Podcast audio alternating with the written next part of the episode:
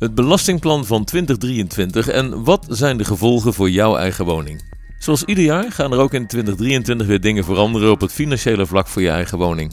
De belastingplannen voor 2023 zijn ongeveer bekend en wat dat voor gevolgen heeft voor je huis en je hypotheek, dat vertel ik je hierna. En aan het eind heb ik natuurlijk weer gratis alles op een rijtje voor je zo te downloaden. Hey, welkom bij Woon Weer Weetjes, het weerbericht voor de Nederlandse woningmarkt. In deze podcast brengen we je iedere paar dagen nieuws en feiten over wonen en je eigen huis. Ik ben Theo Heus, een weermakelaar bij digimakelaars.nl, de voordeligste en meest complete online makelaar van Nederland. De overdrachtsbelasting gaat omhoog. Tenminste voor de kopers van vastgoed dat niet voor directe bewoning door de koper is bedoeld. En niet zo'n beetje ook, van 8 naar 10,4 procent. Nog nooit heeft de overheid bij de overdrachtsbelasting van bedragen achter de komma gebruik gemaakt. Dit moet waarschijnlijk de indruk geven dat er heel nauwkeurig aan gerekend is, maar dat gelooft niemand toch? Koop je een eigen huis waar je zelf gaat wonen, dan blijft de overdrachtsbelasting 2% of zelfs 0% voor je eerste koopwoning als je onder de 35 bent. En dat heet dan de startersvrijstelling. En voor die startersvrijstelling gelden nog wel wat andere voorwaarden, maar we geven even de hoofdregel aan.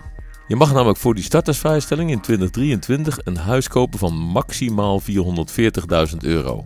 En dat is een flinke verhoging en volgt wat ons betreft goed de marktontwikkelingen. Die 440.000 als bovengrens, die geldt nu al, maar het huis moet dan wel pas vanaf 1 januari worden overgedragen. De schenkingsvrijstelling voor een eigen woning wordt aangepast. Dit verhaal gaat over de zogenaamde jubelton. En daar heb ik kort geleden een video over opgenomen en de link vind je in de toelichting bij deze podcast. De gewone schenkingsvrijstelling voor je kind is nu 27.231 euro en dat wordt in 2023 verhoogd naar 28.947 euro. De kostengrens voor de NAG, de zogenaamde Nationale Hypotheekgarantie, waarmee je dus korting krijgt op je hypotheekrente, wordt verhoogd van 355.000 naar 405.000 euro. En doe je dan ook nog iets aan energiebesparende maatregelen, dan wordt de kostengrens 429.300 euro. Dan mag je namelijk 106% lenen. Het gaat om de koopsom exclusief roerende zaken, dus eventjes opletten. De NAG kijkt wel naar het bedrag van de roerende zaken en is dat buitenproportioneel, dus hoger dan normaal gebruikelijk, dan krijg je geen NHG. De borgtochtprovisie, ofwel de premie die je voor de garantie en de hypotheekkorting moet betalen, bedraagt eenmalig 0,6% van het te lenen bedrag en dat is gelijk aan 2022. Van deze wijziging is de ingangsdatum de datum van het bindend hypotheekaanbod. Dus komt je aanbod op of na 2 januari, dan geldt de verhoogde kostengrens, ook al heb je het huis in 2022 gekocht. De hypotheekrente aftrekt daalt ook weer een beetje, van 40 naar 37,05% voor de hoogste belastingsschijf. En daarmee is de ondergrens bereikt van de verlagingsafspraken die al in 2017 zijn gemaakt. De hille-aftrek daalt ook in 2023 naar 83,34%. Het is helemaal niet interessant om hier nu uit te leggen wat die hillenaftrek precies inhoudt. Het ging er destijds om dat mensen met een eigen huis zonder of met weinig hypotheek benadeeld werden met het eigen woningforfait, doordat ze geen hypotheekaftrek meer hadden. Maar wil je het precies weten? Kijk dan even op de link in de toelichting onder deze video. Het eigen woningforfait waar we het net over hadden, dat daalt in 2023 van 0,45 naar 0,35 procent voor huizen tot 1,2 miljoen. En daarboven blijft het voor vergelijk, namelijk 2,35 procent. De WOZ-waarde van woningen die zal waarschijnlijk dit jaar zo'n 8 à 9 procent stijgen.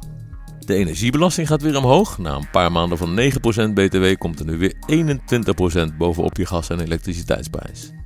De bedoeling was dat dan de energiebelasting zou dalen, maar die regeling is vervangen door de prijsplafondregeling. En daar heb je genoeg over gehoord de laatste tijd, denk ik. Dus gebruik je meer dan gemiddeld, dan betaal je de hoofdprijs voor dat meerdere. De subsidie voor energiebesparingsmaatregelen, de ISDE, die loopt nog steeds door en dat is heel interessant. En ook daarover heb ik een video voor je klaarstaan. En die link naar die video vind je ook in de toelichting onder de podcast. De BTW op zonnepanelen gaat waarschijnlijk vervallen en dat betekent twee dingen. 1. Je betaalt geen BTW meer. En je krijgt dus ook geen BTW meer terug op de aanleg van een zonnepanelensysteem. En ten tweede, je hoeft in de meeste gevallen geen BTW meer af te rekenen over de elektriciteit die je teruglevert aan het net.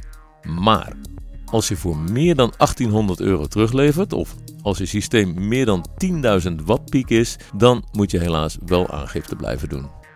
Alles over BTW en zonnepanelen heb ik bij elkaar gezocht en dat vind je via de link hieronder in de toelichting. Dan gaat er nog een heleboel gebeuren met huurwoningen. Maar ja, daar hebben we het hier niet over. Hè? Dit podcastkanaal gaat over wonen in je eigen huis. Maar als je het hele document gratis downloadt, die link staat ook in de toelichting, dan weet je daarna alles over de kabinetsplannen met betrekking tot de huurwoning. En dat is dan weer interessant voor huurders en voor beleggers. We hebben het er nu al voor het derde jaar over, de omgevingswet. Grote kans dat die nieuwe wet in 2023 ingaat. Eindelijk is het misschien zover. De veranderingen in de omgevingswet komen er kort gezegd op neer dat de omgevingswet wetten voor de fysieke leefomgeving bundelt en moderniseert. Het gaat onder meer om wet en regelgeving over bouwen, milieu, water, ruimtelijke ordening en natuur. En zo gaan 26 wetten geheel of gedeeltelijk op in de omgevingswet.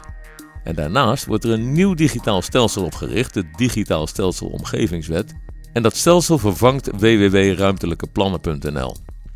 Dat DSO is ook het probleem waarom het zo lang duurt met die omgevingswet, want niet alle gemeenten hebben hun automatisering op orde. Er ontstaat uiteindelijk één digitaal loket voor het aanvragen van vergunningen en voor het raadplegen van de geldende regels per locatie.